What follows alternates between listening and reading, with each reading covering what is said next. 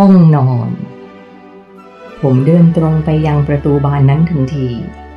เมื่อไปถึงสิ่งที่ทำให้ผมแปลกใจ คือประตูบานนี้ทำด้วยไม้เก่าๆ ทั้งๆทที่ทุกสิ่งทุกอย่างในห้องนี้ ดูเป็นวัสดุสีขาวสะอาด มีผิวเรียบเป็นมันวาว โปร่งแสงราวกับทำด้วยกระเบื้องเคลือบเซรามิก แต่ประตูนี้มีลักษณะเป็นบานไม้เก่าๆสองบานคู่ มีการเข้าไม้แบบที่เรียกว่า ลูกฟัก บานละสี่ช่อง ผมมองเห็นลวดลายของเสี้ยนไม้ได้อย่างชัดเจน เนื้อไม้ที่ไม่เหลือสีอะไรเคลือบอยู่เลย กลายเป็นสีเทาๆ เหมือนกับว่ามันเคยถูกแดดถูกฝนกัดเซาะมาเป็นเวลานาน ผมค่อยๆบรรจงผลักประตูบานนั้นเข้าไป ภายในห้องนี้ มีแสงค่อนข้างน้อย ดูเกือบจะมืดเลยด้วยซ้ำ เมื่อเข้าไปข้างในผมต้องใช้เวลาอีกเกือบหนึ่งนาที เพื่อให้สายตาปรับสภาพ ภาพของห้องนี้จึงค่อยๆปรากฏขึ้นมา ห้องนี้คือห้องนอนเล็กๆ มีผนังทำด้วยไม้ทั้งสี่ด้าน มีหน้าต่างสีบานอยู่ที่ผนังทั้งสองด้าน ด้านละสองบาน หน้าต่างทั้งสี่บานเปิดแง้มๆทำให้มีแสงสีขาวจากภายนอก ลอดเข้ามาในห้องได้เพียงเล็กน้อย ผนังอีกด้านหนึ่งทึบไม่มีอะไร ตรงกลางห้องมีเตียงนอนทำจากไม้อยู่หนึ่งหลัง มีลักษณะเป็นเตียงไม้โบราณ คือมีเสาสำหรับแขวนมุ้งทั้งสี่มุม บนเตียงมีที่นอนไม่หนามาก คลุมด้วยผ้านวมลายดอกไม้ นี่มันห้องนอนของผมตอนเด็กๆนี่นา ผมประมวลภาพที่ปรากฏอยู่ตรงหน้าทั้งหมด และเทียบเคียงกับความทรงจำในอดีต ที่ผุดขึ้นมาโดยอัตโนมัติ หากผมไม่เห็นภาพนี้ ผมก็ไม่สามารถนึกถึงห้องนั้นได้ เพราะมันเป็นความทรงจำที่เลือนลางมาก และมันก็เป็นความทรงจำช่วงที่ผมน่าจะมีอายุเพียง 7-8 ขวบเท่านั้นเองทำไมห้องนอนผมถึงมาอยู่ที่นี่ได้ ผมตั้งคำถามกับตัวเองอีกครั้ง ผมจำได้ว่า บ้านหลังนี้ปัจจุบันไม่มีอีกแล้ว มันถูกรื้อขายไปตั้งแต่ผมอายุได้ประมาณเก้าขวบ แล้วพ่อกับแม่ก็เอาเงินที่ได้ ไปสร้างบ้านใหม่ที่เป็นปูนแทน ใช่แล้ว นี่คือห้องนอนของเธอเอง มีเสียงเด็กผู้หญิงพูดขึ้นมาจากด้านหลังผม ผมหันกลับไปมองที่ต้นเสียงทันที ร่างของเด็กหญิงตัวเล็กๆยืนอยู่ตรงกลางประตู แสงจากประตูทำให้ผมต้องเพ่งเพื่อดูว่าเธอเป็นใคร เมื่อผมเห็นเธอได้ชัดเจนขึ้น ผมก็จำได้ทันทีว่า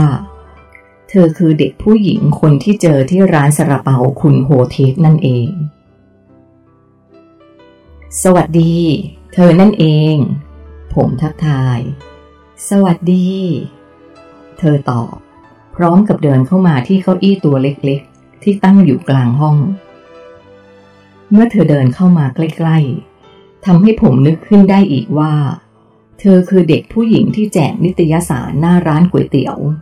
วันที่นั่งคุยกับเพื่อนเรื่องแผนการไปเที่ยวด้วย เธอ เธอคือ ผมกำลังจะถามว่าเธอคือเด็กคนนั้นหรือเปล่า ใช่แล้ว ฉันคือเธอคนนั้น เธอตอบพร้อมกับนั่งลงที่เก้าอี้ และเราก็เคยเจอกันมาแล้วเป็นร้อยร้อยครั้ง แต่ครั้งแรกคือที่นี่ หมายความว่าอย่างไรคือที่นี่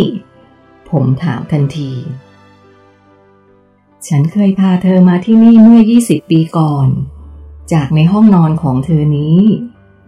ตอนไหนหรือ ฉันจำไม่ได้แล้ว ผมถาม ในความฝัน เธอตอบ ในความฝัน ผมทวนคำ ใช่ นั่นก็เธอด้วยเหรอ ผมถาม ฉันอยู่กับเธอตลอดเวลา อยู่มานานแสนนานแล้วด้วย ขอโทษนะ ฉันงงไปหมดแล้ว เธอเป็นใครกันแน่ เป็นวิญญาณที่ติดตามฉันมาตลอด หรือเป็นภาพลวงตาที่เกิดขึ้นจากความทรงจำของฉันเอง ที่จริงฉันจะต้องขึ้นมาพบกับพระเจ้านี่นา แต่นี่ ผมพูด สิ่งที่เธอเห็นทั้งหมด มันคือการสำแดงจิตทั้งจากตัวเธอเองและจากฉัน ฉันจะเป็นในสิ่งที่เธอต้องการให้ฉันเป็น แม้กระทั่งในความทรงจำหรือในความฝันที่เธอมองว่า มันไม่ใช่ความจริง แต่สำหรับฉัน ทุกอย่างล้วนเป็นความจริง การที่เธอพบกับฉันในความฝัน แท้ที่จริงก็ไม่ได้ต่างกับการได้พบกันจริง ๆ เพราะสิ่งที่เหลืออยู่ ก็เป็นเพียงแค่ความทรงจำเหมือนกัน หรือว่าเธอคือพระเจ้าทำไมหรือ เธอคาดหวังว่าพระเจ้าจะเป็นอย่างไรงั้นหรือ เธอถาม ผมเข้าใจนะครับว่า การปรากฏของพระเจ้าจะไม่ใช่อะไรสักอย่าง อย่างที่รุทรได้อธิบาย แต่การที่ผมมาพบ เอ่อกับท่านทำไมท่านถึงได้สำแดงตัวเองดูต้อยต่ำเออไม่ใช่สิ ดูไม่สมกับความเป็นท่านอย่างนี้ล่ะครับ ความเป็นฉันคืออย่างไรหรือ ท่านได้ชื่อว่า เป็นพระผู้สร้างโลก สร้างจักรวาล เป็นพระเจ้าผู้ปกครองทวยเทพและมวลมนุษย์ เป็นพระบิดาแห่งดวงจิตวิญญาณทั้งปวง แต่เวลานี้ท่านกลับปรากฏกายต่อหน้าผม ในร่างของเด็กผู้หญิงตัวเล็กๆ และอยู่ในสภาพสิ่งแวดล้อมที่ซอมซ่ออย่างที่เห็นนี้ ที่นี่ คือที่ที่เธอคุ้นเคยไม่ใช่หรือ ที่จริงในอดีต ฉันเคยปรากฏความเป็นฉันได้แย่กว่านี้อีกนะ ฉันเคยเป็นแค่กองไฟกองเล็กๆ ในพุ่มไม้